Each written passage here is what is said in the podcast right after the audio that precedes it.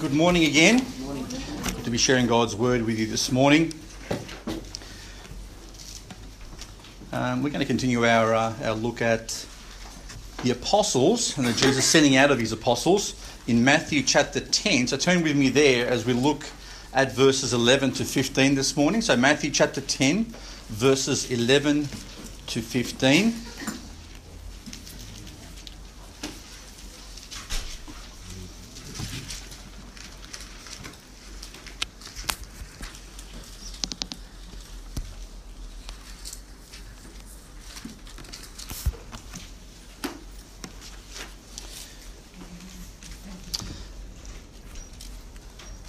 Matthew chapter 10, verse 11. And into whatsoever city or town ye shall enter, inquire who in it is worthy, and there abide till ye go thence.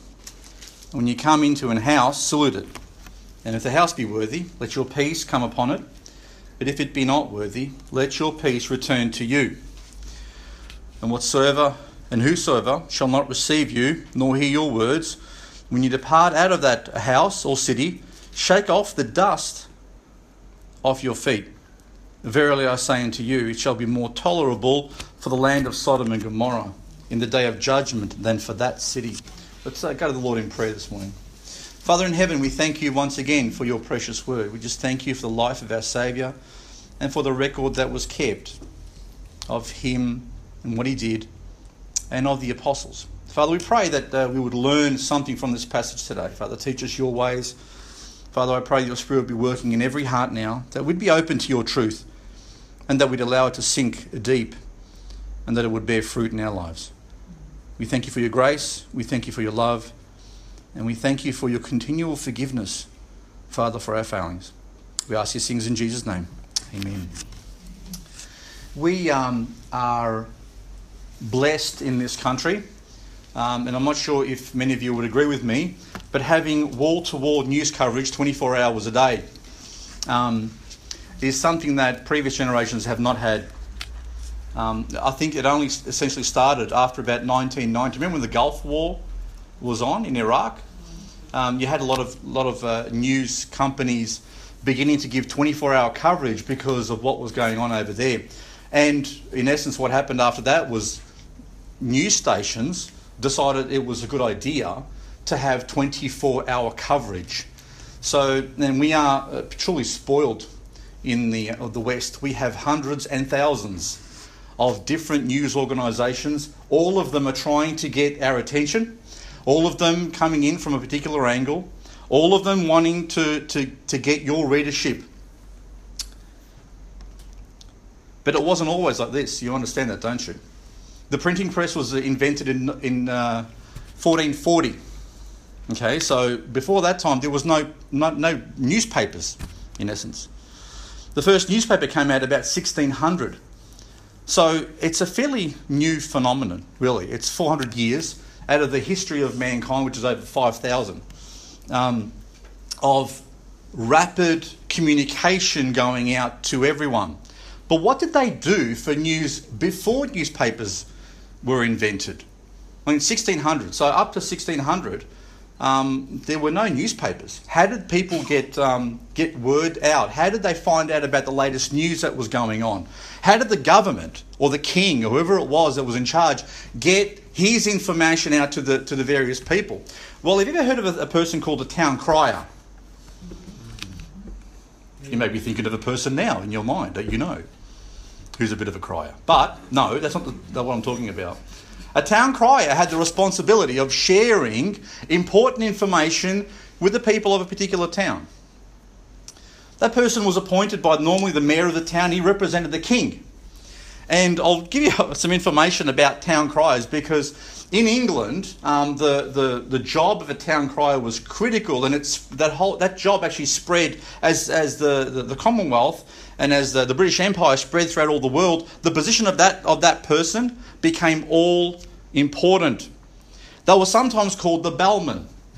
And they were called bellmen because, guess what? They carried a bell. We carry a bell. Okay. We normally carry a bell, why? To get people's attention. So these guys would carry a bell, probably bigger than this one over here. and they would go ringing that bell in the town square. So most towns, most cities had a town square where people would either congregate or people would meet. Um, and these people would, would go dressed up in quite colourful clothes. I mean, the English, the English town criers would go dressed in either a gold or a red, red cape. They'd have white breeches, black shoes, and they'd wear these triangular hats. Okay, so people would recognise them immediately who they were. These guys were the newsmen of their day. And they had a very important job of actually delivering important information to people. Actually, the first, they say the first town crier were the Spartan runners. So the Spartans were, were the Greeks, and, and they would run to deliver important news from the, from the king or the emperor, whoever it was, to either to small towns. If the country, for instance, was being invaded by a foreign country, it'd be pretty important to get the news out to the uh, to the population to say prepare for this or or do this or do that. Town criers were protected by law. Ever heard of the, the term don't shoot the messenger? That's where it comes from. Town, the town criers had a responsibility to delivering news from the king. So if you didn't like what you were hearing, and sometimes they'd have to deliver news they didn't like either. For instance, your taxes are going up from 20% to 25%. but they had a very important job to do. And normally, these were people that were well educated and they, were, they had good standing in the community. They had to be able to read because whatever edict came from the king that was handwritten by his scribes with the king's seal on it, they were entrusted to read that thing out loud. So they would ring the bell and they would cry, oh yes, oh yes, oh yes, or in other words, that was French for uh, hear ye, hear ye, hear ye. In other words, have a listen to this because I've got something important to tell you. And they'd read that, that important declaration or edict out in front of as many people as they could. They, they'd gather them in.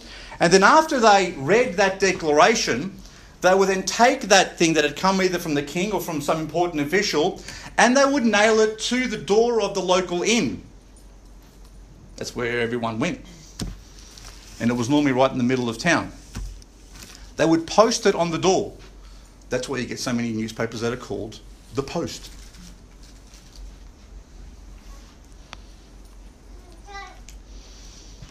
So, what does that have to do with this? Well, as we look at Jesus sending out his apostles to the towns and cities in Israel, guess what they were doing? They were the town criers. Jesus had designated them to be the town criers to deliver a very important message to all the towns and cities in Israel. Their job was to go, as Jesus said, to the lost sheep of Israel. And they would de- declare that the king had arrived. And it was their responsibility now to receive him as their king. Look at Matthew chapter 10, verse 5. It says there in verse 5 the, these 12 Jesus sent forth and commanded them, saying, Go not into the way of the Gentiles and into any city of the Samaritans enter you not, but go rather to the lost sheep of the house of Israel. And why did they go just to the lost sheep of the house of Israel? Because these people were entrusted with the promises of God written by the prophets, written by generations before with the important information that God was going to send a Messiah. He was going to send a deliverer. He would send a king who would eventually sit on King David's throne. And this person had would have these characteristics. God told it a thousand years, more than a thousand years ahead of time. 700 years before he was born, God told Isaiah to write down that this person would be born of a virgin that this person would be born in Bethlehem, that this person would be born of a particular lineage of people. So you'd be able to check when this person arrived in the scene. All you'd have to do was check where were you born? What's your lineage? What's your parents? Where are your parents coming from?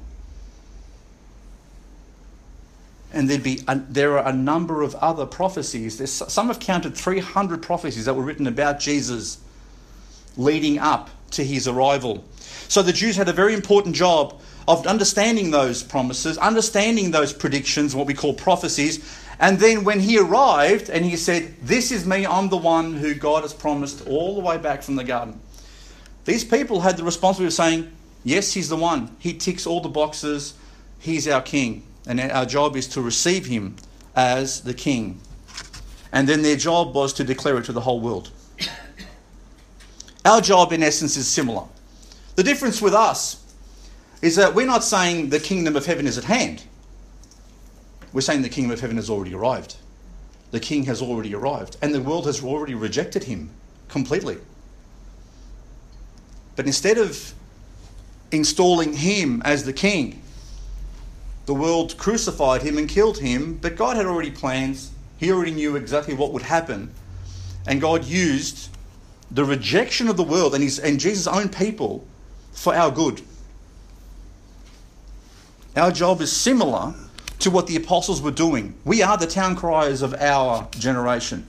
We are the people who are meant to go forth and say, The king arrived. The world rejected him. But you know something? He died for the sins of the world. That's good news for us because we didn't have any chance without that. Our witness to the world is that Jesus Christ is the Son of God and is the Saviour of all mankind. So look at verse 7. It says, And as you go, preach, saying, The kingdom of heaven is at hand. As I've mentioned already, we don't preach the same message they did. Some people mix this, mix this passage up and say, oh, this is uh, how you should preach the gospel. No, it's not, because it's not even the gospel here. The gospel that we preach today is that Jesus Christ, who is the Son of God, went to a cross, died for the sins of the world, shed his blood that our sins might be forgiven, and whoever receives him as their Lord and Saviour, they are saved. The Jews or the apostles had the job of telling Israel and the towns and cities in Israel, Your king is at hand, he's arrived. It's time for you to, to receive him as the king. And then in verse 8, it says, Heal the sick, cleanse the lepers, raise the dead, cast out devils, freely you have received, freely give. Why would Jesus give them the authority to be able to cast out devils, cleanse lepers, heal the sick? You know why? Because no one else could do these things. And these were an indication to everyone else that this was legit, that this was legitimate. Who had ever heard of a, of a leper being cleansed? Someone with limbs and, and, and, and skin falling off them to be instantaneously cured. Who had ever heard of someone with half a leg or someone born crippled being able to jump up on their feet and carry their bed away with them. Had anyone ever heard of this stuff before? No, it had never been seen. But Jesus not only cured people who were born blind, who were born with palsy, who had leprosy, who were essentially people with no hope in the world, no hope of a cure, no hope of anything in life, who had probably been ostracized by their own families and couldn't even approach their own people. They had to live in separate communities. If you were a leper, you had to, if you came in contact or close to anyone that was that didn't have the sickness, you'd have to cry out and say, unclean, unclean, to warn them that you had a communicable disease. What sort of a lifestyle is that? What sort of a life is that? Yet Jesus comes in the midst of this, of people with no hope, and says, Here, come on. He held them, he touched them, he healed them. He did things that no one else in the history of mankind ever did. And this was all to prove who he was. This was something that was already prophesied before. And the amazing thing I find with this is that Jesus takes those 12 guys that he's chosen, fishermen, people who are just with no education, and says to them, I'm going to give you the same power that I've got. And I want you to go out and I want you to tell everyone I've arrived. And the way they're going, you're going to prove this message is I'm going to give you the ability to be able to cast out devils, heal lepers, heal people that are, that are born blind, and things of that nature. They were given. Sometimes people see, sometimes people look at Christianity and say, oh, look at Jesus did all those things for the sake of healing people, for the sake of those things. He didn't. Those things were not, Jesus, I know he fed 3,000 people and 5,000 people with a few loaves and a few fishes, that wasn't the purpose. He didn't come to feed the world. He did not come to cure every person who was blind or, or, or, or, or with other sickness. He came to prove who he was and then for people to put their trust in him. Because only God can overturn the laws of nature, because God made the laws of nature.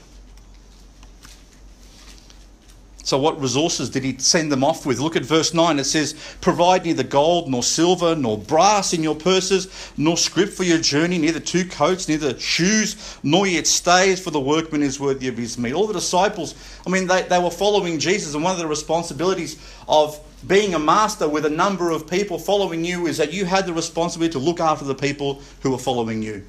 Therefore, they had treasurers and they had people who donated to the cause and those sorts of things. They had to be careful about the money that they, uh, that they had and how they used it.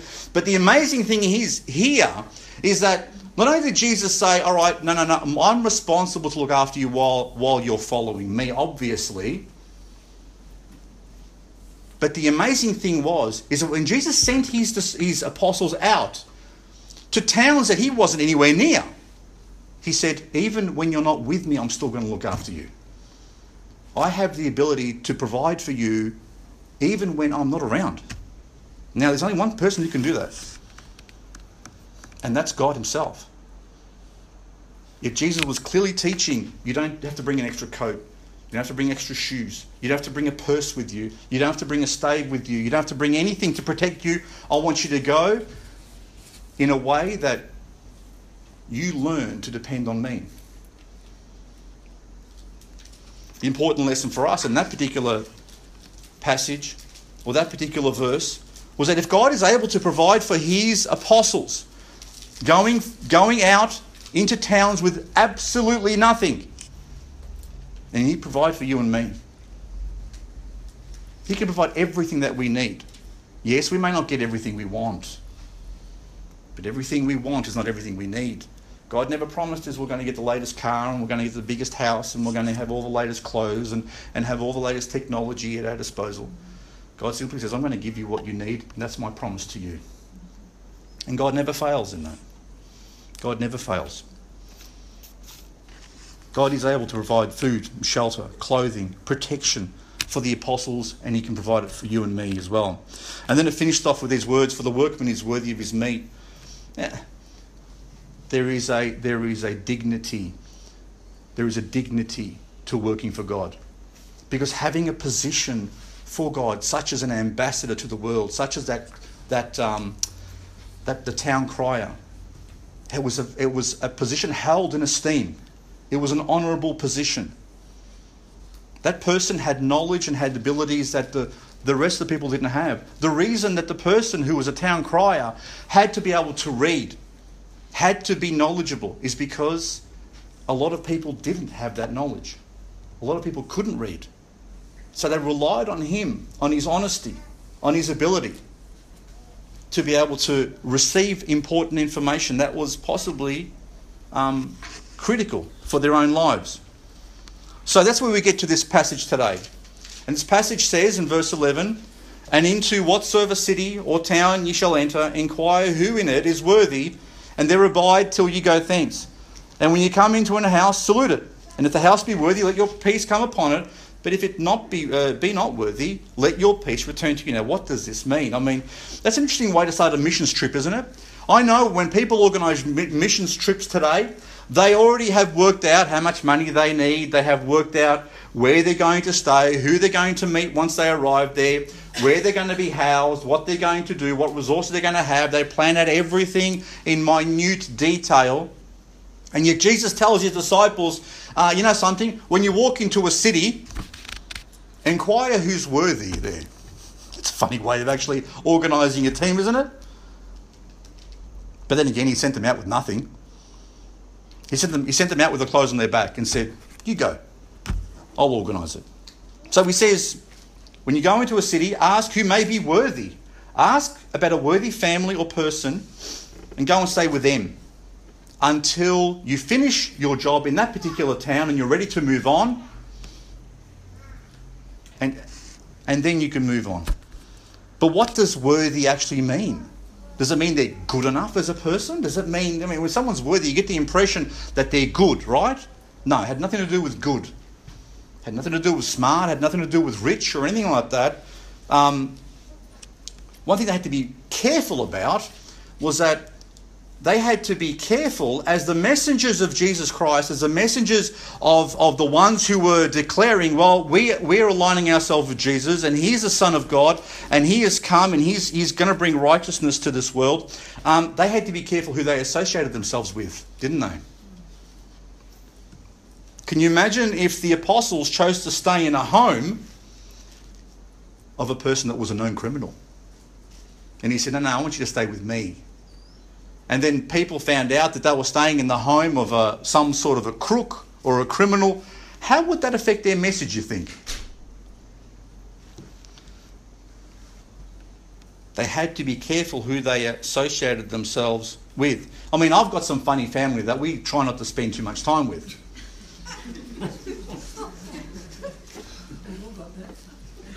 But Miriam's got more. There is no, there is no quicker way to destroy. Can you imagine if, if um, I spent time, a lot of time with, with certain individuals in, in my, uh, not immediate family, but extended family, um, who were involved in certain activities as a pastor of a church? I mean, it's already hard enough being Italian. We have an Italian background. People already thinking, ah, there's something going on over there. But can you imagine if I spent time, if people saw me spending time with known criminals? How would that influence people's thinking about me? And then if they have if that would begin to shape the way they think about me, how then would it affect the way they receive what I'm telling them? Of course it's going to affect it. Of course it's going to change the way you receive, if you receive it at all. So the, the, the apostles, when, they, when Jesus said, find someone worthy, the first thing was they had to make sure that they, they found someone who was had some sort of a decent reputation in town. That wasn't known to be involved in things that were, you know, that were untoward. Because there's no quicker way to destroy your message than aligning yourself with someone who is already discredited. And even if your message is 100% correct, if the person you're, you are with is, is tainted in some way, your message will automatically be tainted. Turn to Acts chapter 16, verse 16 with me just for a moment. I want to give you an example of this and how the Apostle Paul dealt with it. Acts chapter 16, verse 16. We have a fair bit to get through today, so I'm hoping I can do it within a reasonable amount of time for you.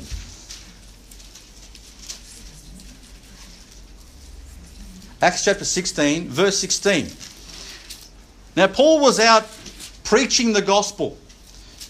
And it says in verse 16, and it came to pass as he went to prayer, a certain damsel possessed with a spirit of divination met us, which brought her masters much gain by soothsaying. So we have an individual over here possessed with a particular type of spirit that gives the ability to be able to soothsay. Um, do you, do you know when you go and speak to an astrologer or you talk to someone who looks into a crystal ball or those sorts of things? 99% of them are uh, rubbish. 99% of them are garbage. They don't know anything. But there are some, if it has continued on, who may bring up things about your life which you find absolutely extraordinary. You must say, How does that person know that about me? And then it convinces you that they, they're telling you the truth. There's a whole lot of stuff going on at the moment about WikiLeaks and about the government knowing stuff about individuals um, and finding out in nefarious sort of ways by looking at you through TVs and listening to your conversations over phones and you not being aware of it. Well, you know something, there is a wonderful network of demonic spirits in this world with a head over them who has been doing this same sort of thing for a very, very long time, collecting information about you and me. And these spirits are invisible, which makes them the first NSA. So when you go to an astrologer and they say something about you, and they say, oh, you have a, a relative and this particular thing, don't be surprised, please.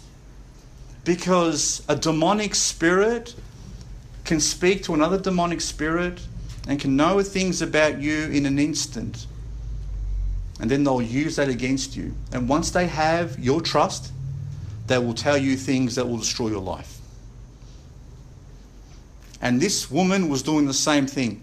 She was telling people and making money with the sort of thing. And in verse 17 it says, And the same followed Paul and us, and cried, saying, These men are the servants of the Most High God, which show us the way of salvation. Now, is anything wrong with that message? Nothing wrong with that message. She's telling the truth. She's saying the absolute truth. She's saying these men have been sent by God and they're telling you the way to get saved. 100% spot on, except for one thing. She was possessed with the devil, she was a soothsayer. And it says in verse 18, and this did she did many days. But Paul being grieved, it's a nice way of saying Paul got upset turned and said to the Spirit, he didn't even speak to the woman, he spoke to the Spirit that was in her, I command thee in the name of Jesus Christ to come out of her. And he came out the same hour. Now, if you read the rest of that story, and I'll encourage you to read it, the people who she was working for, who she was making money for, got upset with that. They ruined, she, Paul ruined their whole business model. They couldn't make any more money from this girl because she couldn't predict anything anymore. She couldn't tell people personal stuff anymore. But the point is this Paul realized that even though this person was telling the truth, if people saw that she was with them, then it would create a wrong impression. And the impression would be that Paul was happy and aligning himself with people that were into necromancy, sorcery, and those sorts, sorts of things. So he had to distance himself. And how did he do that? He got rid of the spirit. Now, it's the same sort of things. I've had a number of conversations in my lifetime um, about involvement, our involvement with other churches. And they say, Oh, how come you don't cooperate with so and so, the Catholic Church? And why don't you cooperate with so and so? Isn't it a good thing that all the churches come together? Isn't it wonderful to, you know, to link arm in arm and sing kumbaya all the way? But it's, it's not. It's not good. Because the problem is that if there is a basic message that we're telling the world, it's that Jesus Christ came to this earth to save sinners like me. And he can save you too. Now, if I join hands with someone else who is, first of all, telling a different message, you see, that message has been lost.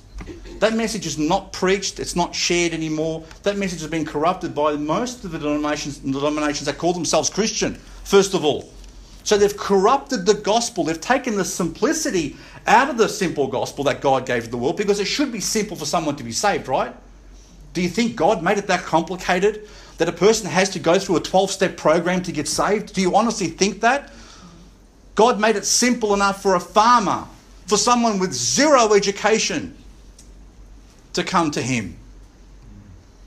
He didn't make it hard so that you had to have a top IQ and you had to be fully educated and you had to be in a, or born into a wealthy family. He didn't do it like that. People complicate things, they like controlling other people. And the problem, the problem with linking arms and joining together with people and sharing the gospel is that most other churches have destroyed the gospel. They've thrown it away because they threw the Bible away a long time ago. And they turn to traditions, they turn to human philosophies, they turn to all other types of things that have corrupted the simple message God wants. And not only that, so let's just look beyond the gospel now. Uh, when you look beyond the gospel, which was made to be simple, it gets worse. Not only have most of the other denominations corrupted the gospel, but in most cases they have completely destroyed the doctrines that build on gospel. They've destroyed the doctrines that are meant to build a person up in the faith. The word itself is a dirty word today. I mean, how many you go to other churches? There will not be many churches that preach doctrine.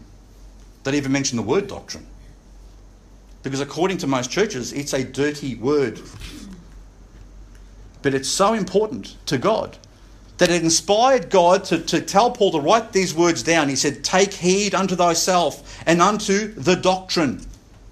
Continue in them, for in doing this thou shalt save both thyself and them that hear thee. That's how important it was to God. That's how important doctrine is to God. There is a very clear reason why we do not associate ourselves with the denominations. One, they probably don't preach the same gospel as we do. And second of all, they don't have the same doctrine. I cannot possibly join arms with someone else and get someone saved and then send that person to another church not knowing what they're going to teach them after.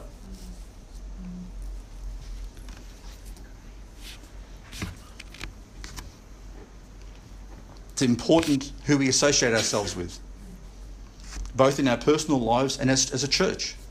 And my job is to protect the church and the associations that we have. That's why we're called an independent Baptist church. Independent. We're not even going to associate ourselves with every other Baptist church because you'll find everything and anything in Baptist churches these days. It isn't the same and it continues to change and get worse as time goes on. So the apostles were to seek out a hospitable family with a good reputation, who they could stay with during their time in that town or city. And as they entered the city, it would have been inevitable that, that there would have been people in that city who would have already heard about Jesus. Go back to chapter 9 in Matthew. In Matthew. Chapter 9. And I'll tell you why almost all of the towns and cities in Israel would have already heard about Jesus. You know why? Because he was the talk of the town. He was a talk of the whole country at that particular point. Look at it, says in verse chapter 9, verse 24 to 26, it says, He said unto them, Give place, for the maid is not dead, but sleepeth. And they laughed him to scorn. This is Jesus, okay? But when the people were put forth, he went in, took her by the hand, and the maid arose. And the fame hereof went abroad into all the land. Jesus raises a girl from the dead. Look at verse 29. Then touched he their eyes, saying, According to your faith be it unto you. And their eyes were opened. And Jesus straightly charged them, saying, See that no man know it. If you read on, can you read one more verse for me? Because I think I've missed that particular verse. But they, when they were departed, spread abroad his fame in all that country. Did you get that? So Jesus opens the eyes of people who are blind. His fame was spreading everywhere. When you raise up people from the dead and you actually give sight to people that are born blind, the news gets out fairly quickly. So Jesus was sending his apostles into towns where people would have already heard this stuff was going on.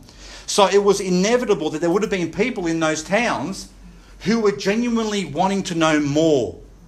Do you understand? That's the environment he was sending them in. He purposefully, purposefully did all these miracles and things before he sent them out because he wanted to prepare their way and he wanted people to start to under, ask questions. I'm sure there would have been in the average household conversations going on. Did you hear about that guy Jesus? What he did? Did you hear that actually he raised a person from the dead? Did you hear that he cured a, a lame person? Did you hear that he so okay, that can't be true. I heard it's true because so and so's cousin was blind and now he can see. Can you imagine the conversations that were going on? So Jesus sends his, his apostles now into those little towns and villages and, and cities, and they they then arrive and they say, oh, we represent Jesus.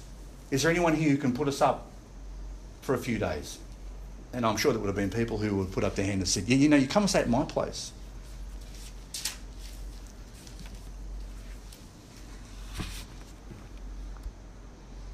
But it was also true that the apostles could not possibly know the hearts of the people that were staying with. Just as I can't know your heart and you don't know my heart. So they had to put their trust into the people that they were staying with, didn't they? They had to. So look at Matthew uh, 10, verse 12. It says, And when you come into an house, salute it. And if the house be worthy, let your peace come upon it. But if, the, if it be not worthy, let your peace return unto you. In other words, they could only really find out whether they were worthy or not after they stayed with them. They may have asked a few questions before and, and done some background checks on these people, but only, it was only after you stay with a person for a little while, you know, living with someone for a little while really opens up your eyes to what they're like. You know, we know each other quite well, don't we, over here? The question is, how well do we know each other? Because it's only when you live with a person for a little while do you do you find out what they're really like. I mean, I've we've known friends and heard of stories of friends and family who were the best of friends and they come together in church every week and they go out to lunch all the time and stuff like that. And then they decide to go on a holiday together. and they spend a couple of weeks together, living together. Foolish people. Um, because then all of a sudden your perception changes completely about a person once you live with them. And it would have been the same for the apostles here. I mean, they, people look on the face of them normally nice. People are friendly and stuff like that. But when you start living with people, then you start realizing what they're really, really like. So in this particular case, he says to them, you know, if, if they are worthy, well, bless them.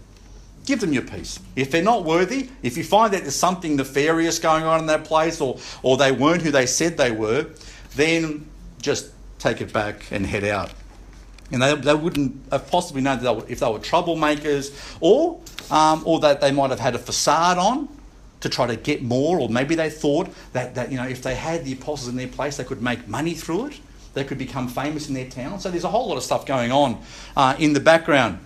And once again, it goes hand in hand with what the Apostle John says about people who come knocking on your door. Because the Apostle John says if someone comes knocking on your door and they start preaching a gospel to you that's different to what the Bible says, he says these words If there come any unto you and bring not this doctrine, receive him not into your house, neither bid him Godspeed. For he that biddeth him Godspeed is partaker of his evil deeds. Do you get that? So it goes along the same sort of line. Don't bless, encourage, promote people who are doing something that's contrary to what God wants them to do and say, especially people who are calling themselves Christians and are doing the opposite of what God wants them to say and the way God wants them to live. Now, so did God fail? If they entered into a home where, where the people were actually masquerading as, as believers or masquerading that they were genuine seekers of truth? Of course not. Jesus was warning them beforehand And why did he warn them beforehand? Because Jesus knew in these situations that there was something to learn. Jesus sends them out as what? Sheep among wolves. And he tells them to be as innocent as doves, but wise as serpents. Be aware of what's going on. And Jesus repeats a number of times that the children of this world are wiser, smarter, craftier, shiftier than the people of light than the children of light. The children of light, it's all fantastic. I mean, we, it's lovely to be a child of God. But the world, the world can be very devious. So Jesus was teaching his disciples at the same time that there is deception going on, and they needed to be able to deal with that deception and what it looked like. But if they had faith in Christ and believed that all things work together for good in every instance, there was an opportunity to learn at every time, at every point.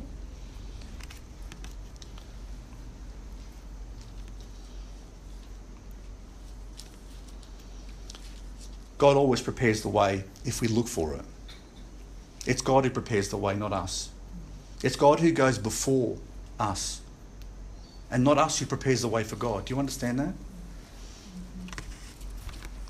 It was necessary for the apostles to do and be obedient to what God was telling them. But God often works in our lives by preparing things ahead of time. I'm not sure what your testimony is today.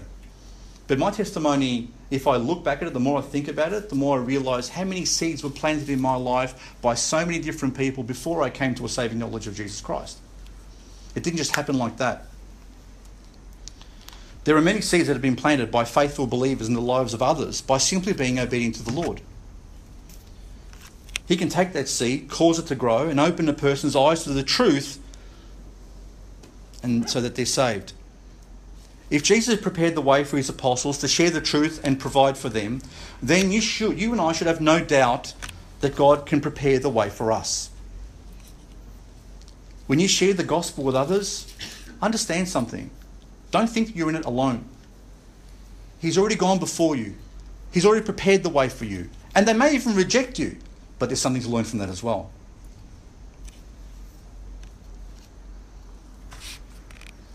I know that there is often, when I have conversations with, uh, with some of you, there's conflict within about how much to press the point, how much to, to push the truth. How many times do we repeat the same thing? How many ways can we say it without being too annoying? Because if you genuinely love the people that you are with, whether they're family or friends or work colleagues or whatever it is, if you believe that you have something that is absolutely life changing and will change their eternity for the good, then isn't it our responsibility, if we're called to love, to share what we have? But there is a conflict here that we have. How far do you go? And we don't want anyone to go to hell. So I suppose it's a fear that we have wanting the best for them, especially if they're family. Well, the thing the Bible tells us is that we are never to stop speaking. Never stop speaking. We're never called to give up. And the mission given to us extends our entire lives. You see, the apostles were sent out on a missionary journey. They were sent out and they came back. We've been, we've been sent on a lifelong mission. And that mission is quite a complicated one. This, the message is very similar, but our context is also very different. Remember, the apostles were on a mission to declare that the Messiah had come and that the people should prepare themselves for his coming. In, one, in what context was this? In the context of a people that believed already in God. There was no doubt for the average Jew that God existed. There was no doubt that he would send his messenger there was no doubt that his laws and his commands were just and true. There was no doubt that God's word was genuine. We don't live in that culture. We live in a culture that's nothing like that. Not only are we living in a Gentile culture, but we live in a, a, a postmodern culture that has discarded the truths or the foundations of Western civilization. And the most important foundation for Western civilization is the Bible. We are living in, a, in an era where that is being degraded and discarded.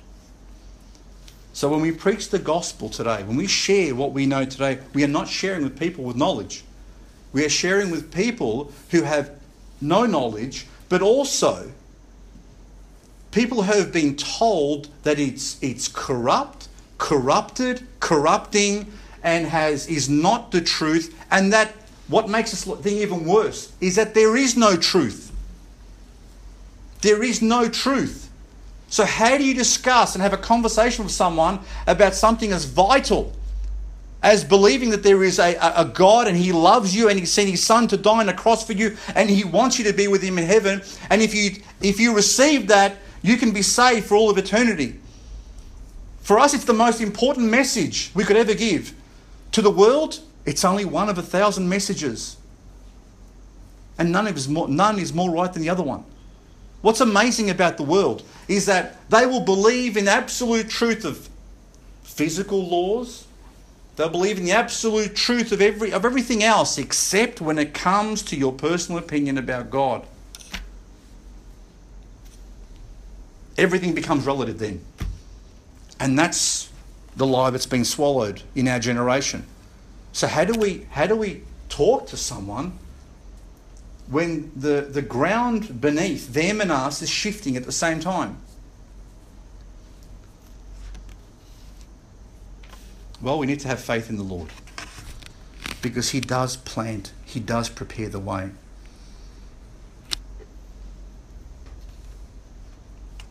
Jesus had prepared the way for his apostles. The message had gone forth, and people's hearts should have already been ready to receive their king, but they weren't ready to receive him. They also had a very limited time to receive that knowledge too and to make a decision. They had a limited time. He was only there for a little while, and before long he would he would ride into Jerusalem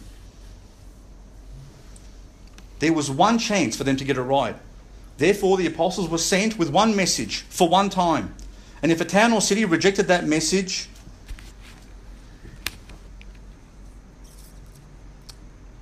then they would kick the dust up off their feet and they'd go to the next town.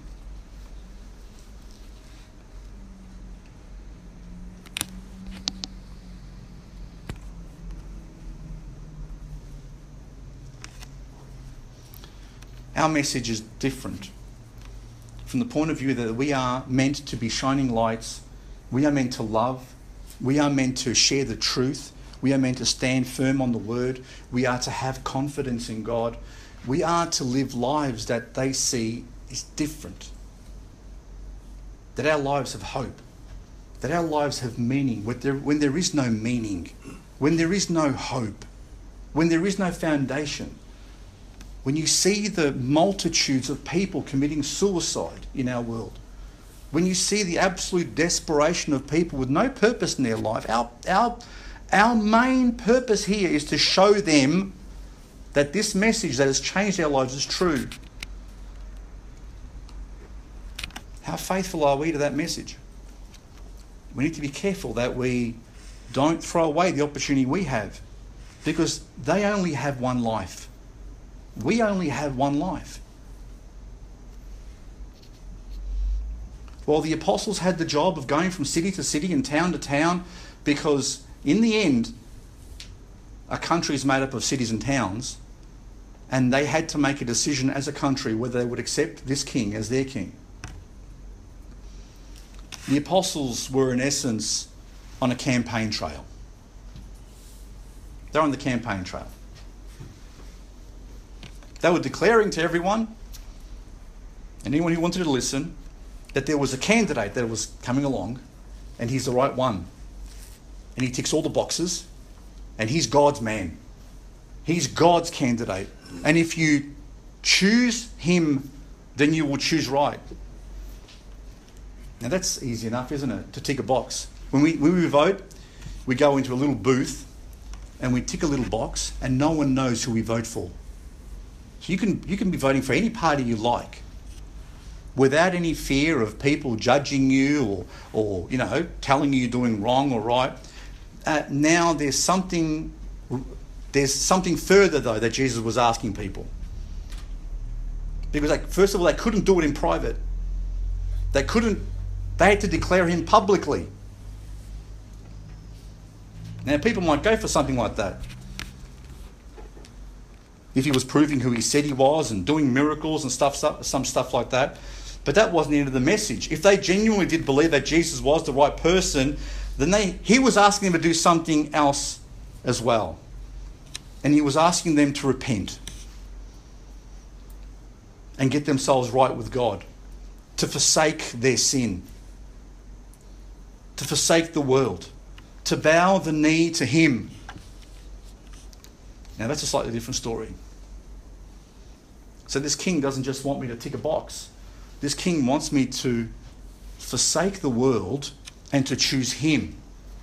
Well, you mean I have to change? You mean I have to repent? I have to give up stuff that I've been used to doing my whole life? I can't just remain anonymous? I have to actually be out there? Oh, that changes life a bit, doesn't it?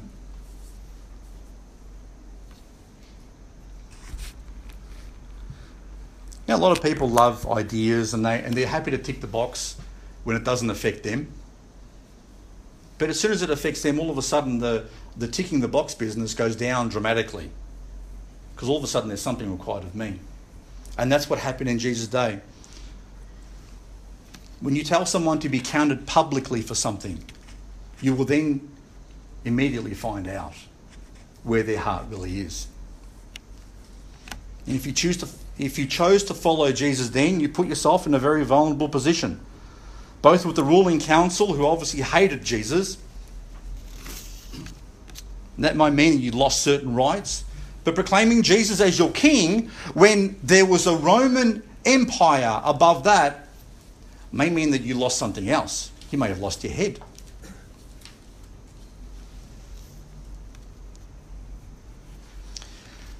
The challenge put to the people by the apostles was one of a radical decision that had to be made in fairly quick fashion with obvious risk. You had to be very, very convinced about what you were doing. That Jesus was the rightful king. If he was not, you had every opportunity of being killed for what you the decision you were about to make. That's why people like Judas, we look at Judas and we say, we see that he betrayed Jesus for 30 pieces of silver. May have been all too happy to betray Jesus because in his mind, Jesus was probably the king, the rightful king. And he thought to himself, probably, because maybe in his, maybe if he forced Jesus' hand and forced him into a position where his followers would fight, then maybe the whole thing would just speed up a whole lot more quickly. If he was really God's man, then if he betrayed him and, and they tried to take him, then all of Jesus' followers would rise up. There'd be a, uh, an insurrection, and then, and then they, would, uh, they would win the day. He was possibly looking for that uprising. Ever heard this phrase, though? The road to hell is paved with good intention? That's too common in our day. Plenty of good intentions out there, but it leads often in the wrong direction. There are many people, then and now, with great intentions, but will one day find themselves in a place of torment because they refuse to follow the truth. When it came to Jesus, when it came to Israel, sorry, Jesus knew what the outcome would be all along. There was nothing that surprised him. He knew that his people would not receive him. He knew it. God the Father knew it even though that was the plan that he told them that it was they were supposed to do that. He knew from day one they would not receive him. In fact, he spent a lot of time telling his disciples, now the Son of Man is going to be betrayed, it's going to be handed over to the Gentiles, and then they're going to crucify him and kill him, and the third day is going to rise again. And his, and his apostles, his disciples are saying, What are you talking about? What are you talking about? You're the king. You can't be killed. How does that even fit into the whole scheme of things? So when Jesus is standing before Pilate and they've betrayed him, and he's standing before a Roman governor. Pilate answered or entered into the judgment hall and calls Jesus and says to him, Are you the king of the Jews? And in verse 34 of John chapter 18, Jesus answered him, Sayest thou this thing of thyself, or did others tell you about it? And Pilate answered, Am I a Jew? Thine own nation and thy chief priests have delivered thee to me. What have you done? So, Pilate was a Roman. He wasn't looking for a Messiah, he wasn't looking for a king. Yet he, Jesus' own people turned him into Pilate so that Pilate would kill him because they did not want him as their king. Pilate wasn't, wasn't looking for a king. He didn't know the scriptures. He didn't know all the prophecies. He didn't know have the Bible. But Jesus' own people did. But Jesus answered Pilate with these words my kingdom is not of this world. If my kingdom were of this world, then my servants would fight, that I should not be delivered to the Jews. But now is my kingdom not from thence. Pilate therefore said unto him, Art thou a king then? And Jesus answered, Thou sayest that I am a king. To this end was I born, and for this cause came I into the world, that I should bear witness unto the truth and every one that is of the truth hears my voice. Jesus plainly said that he wasn't of this world. His kingdom wasn't of this world. In fact, his kingdom was from heaven. And he was the king of heaven. And he was bringing heaven's kingdom into this world, to this, world, to this earth. Imagine having the king of heaven ruling in your midst. And they threw him away. Instead, they destroyed their only hope, what the Bible calls the rose of Sharon, the lily of the valley, the bright and morning star. They chose wrong. Yeah, Jesus' servants would fight if his kingdom were of this world or from this world, but they weren't. And in a sense, we have the same message today. receive Jesus as your Lord and your King and the Saviour of your eternal soul, understanding the salvation that He brings. And He will make you a citizen of heaven.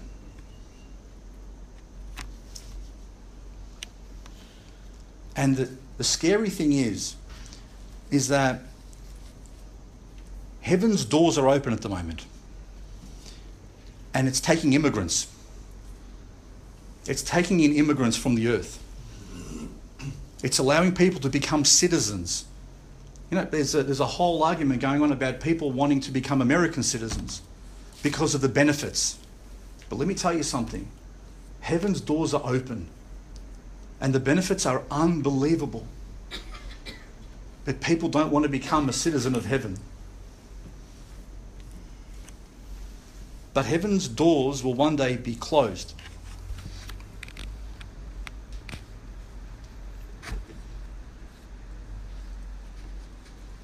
Heaven's doors will one day be closed.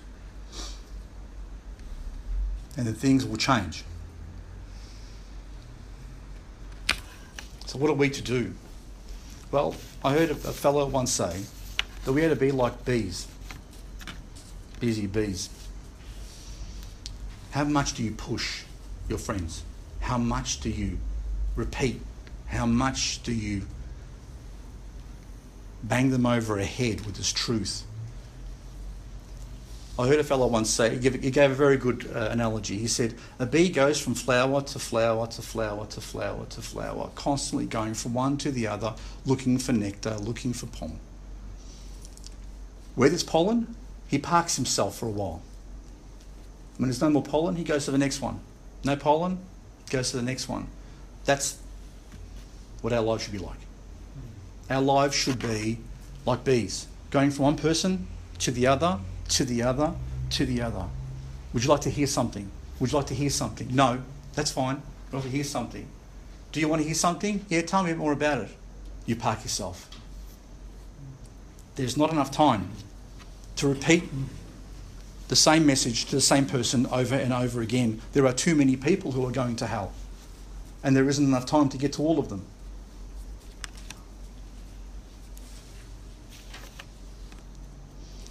So Jesus says in verse 14 and 15, And whosoever shall not receive you, nor hear your words, when you depart out of that house or city, shake off the dust off your feet. Verily I say unto you, shall be more tolerable for the land of Sodom and Gomorrah in the day of judgment than for that city. When was the last time you shook your, the dust off your feet when you left someone's home?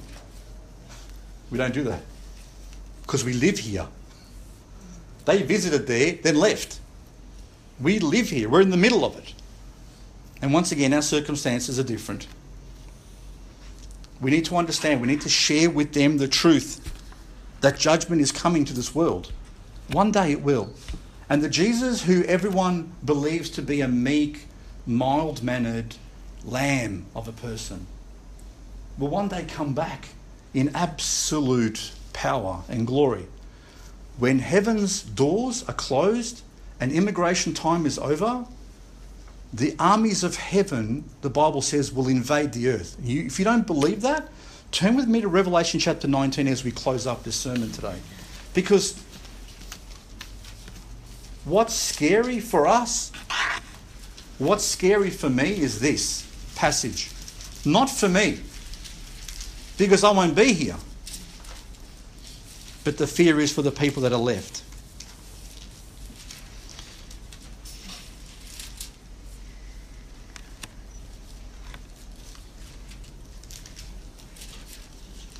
Revelation chapter 19, verse 11.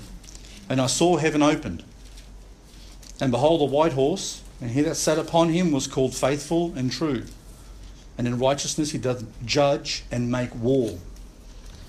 His eyes were as a flame of fire. On his head were many crowns, and he had a name written that no man knew but he himself. And he was clothed with a vesture dipped in blood. And his name is called the Word of God. And the armies which were in heaven followed him upon white horses, clothed in fine linen, white and clean. Out of his mouth goeth a sharp sword, that with it he should smite the nations, and he shall rule them with a rod of iron. and he treadeth the winepress of the fierceness and wrath of Almighty God. And he hath on his vesture and on his thigh a name written King of Kings and Lord of Lords. And I saw an angel standing in the sun, and he cried with a loud voice, saying to all the fowls that fly in the midst of heaven, Come and gather yourselves together unto the supper of the great God, that ye may eat the flesh of kings, and the flesh of captains, and the flesh of mighty men, the flesh of horses, and them that sit on them and the flesh of all men, both free and bond, both small and great. And I saw the beast and the kings of the earth and their armies gathered together to make war against him that sat on the horse and against his army. And the beast was taken, and with him the false prophet that wrought miracles before him, with which he deceived them that had received the mark of the beast and them that worshipped his image. These both were cast alive into a lake of fire burning with brimstone. And the remnant was slain with the sword of him that sat upon the horse, which sword proceeded out of his mouth, and all the fowls are filled with their flesh. That is not a good picture. That is not a very nice uh, passage.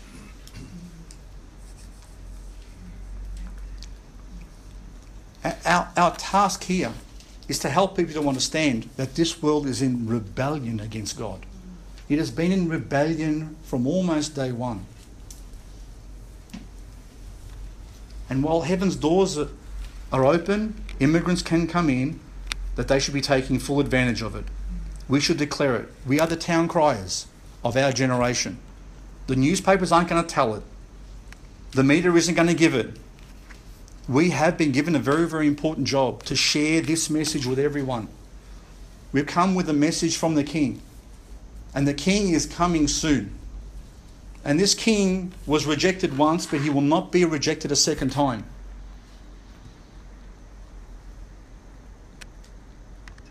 The cities that rejected Jesus at his first coming will be judged more harshly than Sodom and Gomorrah. And in the end, the whole world will be judged in a similar type of way. And they have a limited time to receive Jesus as their king. Let me ask you this morning how long do you have? How long will it be for you?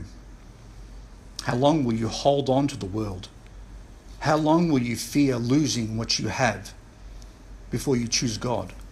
How long will you fear losing your friends or your face or, pers- or risk persecution or maybe losing a job or maybe having to give up some sinful habit or maybe being rejected by your family? Let me ask you, what is more important? The next few years of your life? or an eternity.